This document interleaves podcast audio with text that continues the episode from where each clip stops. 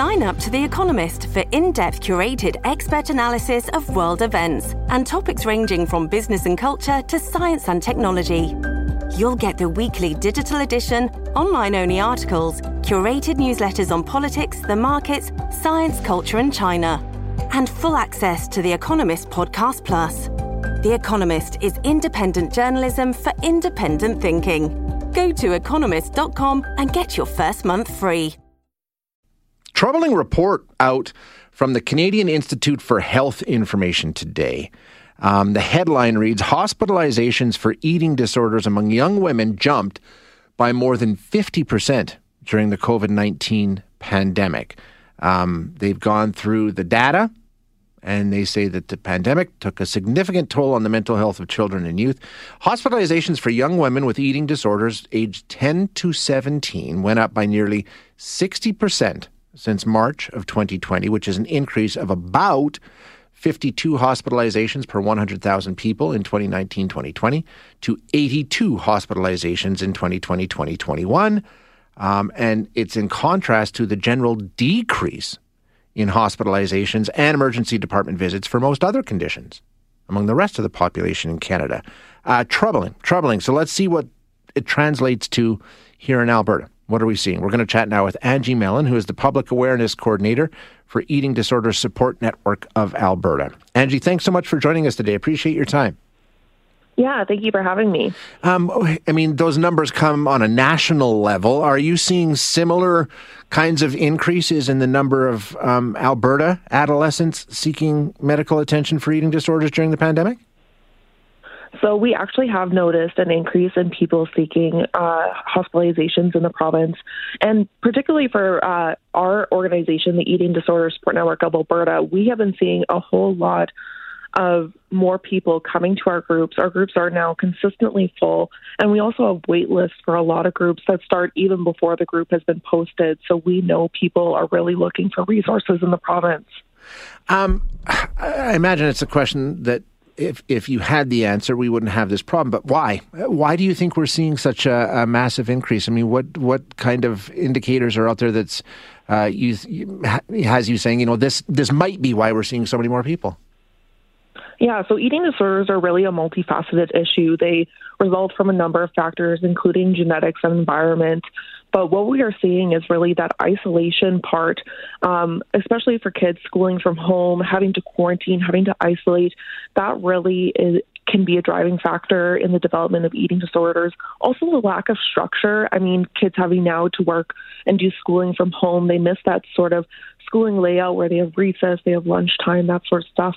And then there's also a heightened anxiety. I mean, for yeah. anyone, this uh, pandemic is makes anyone anxious. So, especially for kids, they can feel that. And so, eating disorders really thrive in secrecy because there's a whole lot of shame, there's a lack of information, there's fear going into it. So, really, all this compounds into kind of a melting pot that really makes eating disorders uh, more likely. Angie, help me out. Is, would it be fair to say that an eating disorder in a young person could be a symptom of some of the things that you mentioned the anxiety, the isolation, the overall mental health um, hardship that people have been through? Could that be uh, a contributing factor to why an eating disorder is developed, or is it is there a specific reason, or can it just be uh, that's one way that young people respond to mental health crises? Yeah, so uh, especially with the heightened anxiety, uh, people might be looking for a sense of control, and one way they can do that is through their food intake. So that definitely can uh, be a contributing factor to why we're seeing the increase in eating disorders. But but once again, like eating disorders and other mental health concerns such as depression and anxiety, they can happen at the same time, but they can also arise because of one another. So yeah. maybe someone has an eating disorder, they could then be diagnosed with anxiety or depression. But also, if someone has anxiety or depression, that could lead to the development of an eating disorder.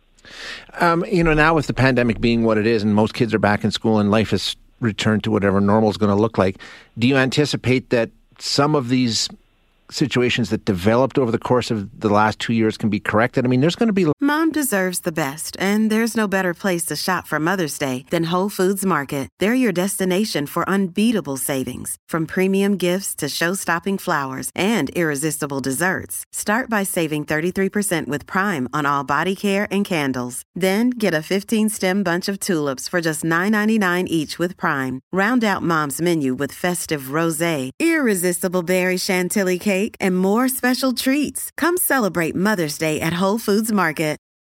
Your brain needs support, and new OLLY Brainy Chews are a delightful way to take care of your cognitive health.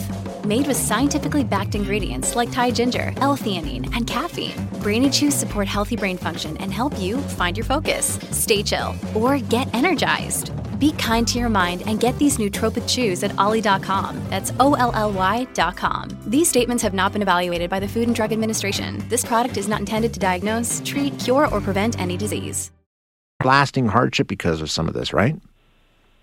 Yeah, unfortunately, we're probably going to see the effects of this for years to come, especially since uh, eating disorders take years uh, to recover from. Yeah. On average, it takes about seven years to recover from an eating disorder. And even in that process, you might have relapses. And uh, throughout the journey, recovery isn't linear. So, unfortunately, these problems are going to have a long lasting effect. Um, going to the hospital, going to the emergency department sounds like that's a that's a pretty desperate point in the progress of this condition, Angie. Um, if you're a parent or a young person out there listening to this, and you think this may be something that's starting and developing, and uh, what what's the best course of action? I mean, what do you do? Uh, well, early intervention is really the best thing for uh, eating disorder recovery and prevention.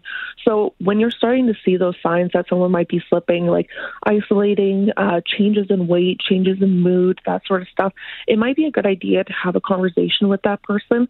And if you decide that it is something that is maybe a problem needing to look into, we always recommend starting with your uh, GP or your mm-hmm. Uh, primary care network, just because those people can then refer you to those higher services such as the Edmonton Eating Disorders Program or the Calgary Eating Disorders Program, or even get you in contact with some private care providers. So basically, like with all so many of these conditions, ask for help, right? It is available. Yes.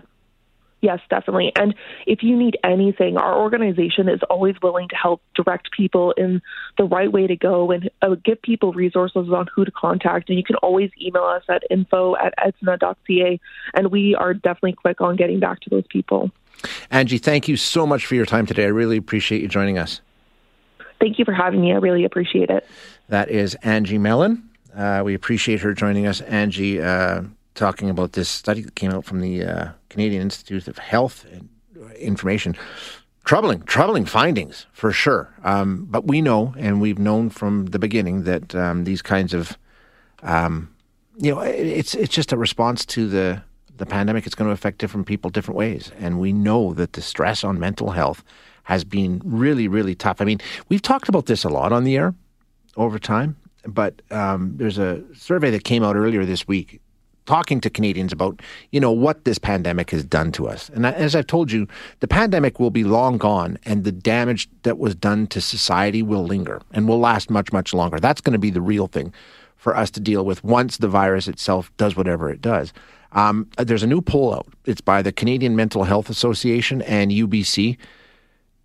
It finds that 13% of Canadians are showing empathy, down more than 10% from before the pandemic. It's called pandemic fatigue, and these researchers say it could be contributing to this crisis that we're seeing in mental health. At the beginning of the pandemic, there was a sense of wanting to work together, to listen. But as the weeks and months went on, people did become a bit more polarized with each other. Margaret Eaton is the CEO of CMHA and says people just stopped listening to one another. That ability to understand how another person is feeling, to think about what their perspective is, and to really feel that and try to understand it. The answer? Just listen, be quiet, and you know, let them explain how they're feeling. Which may seem overly simplistic, but but when you think that the same survey shows nearly 4 in 10 felt like their mental health had gotten worse through the pandemic, it might be worth lending a non judgmental ear to someone. Dave Woodard, Global News. Sure, Dave. We'll get right on that. He's right, of course. Um, you know, it, we've entered a phase in uh, human history where we just yell at each other and point fingers. Um, the survey shows nearly four in 10 people feel like their mental health has gotten worse through the pandemic. Four in 10. That line jumped out at me.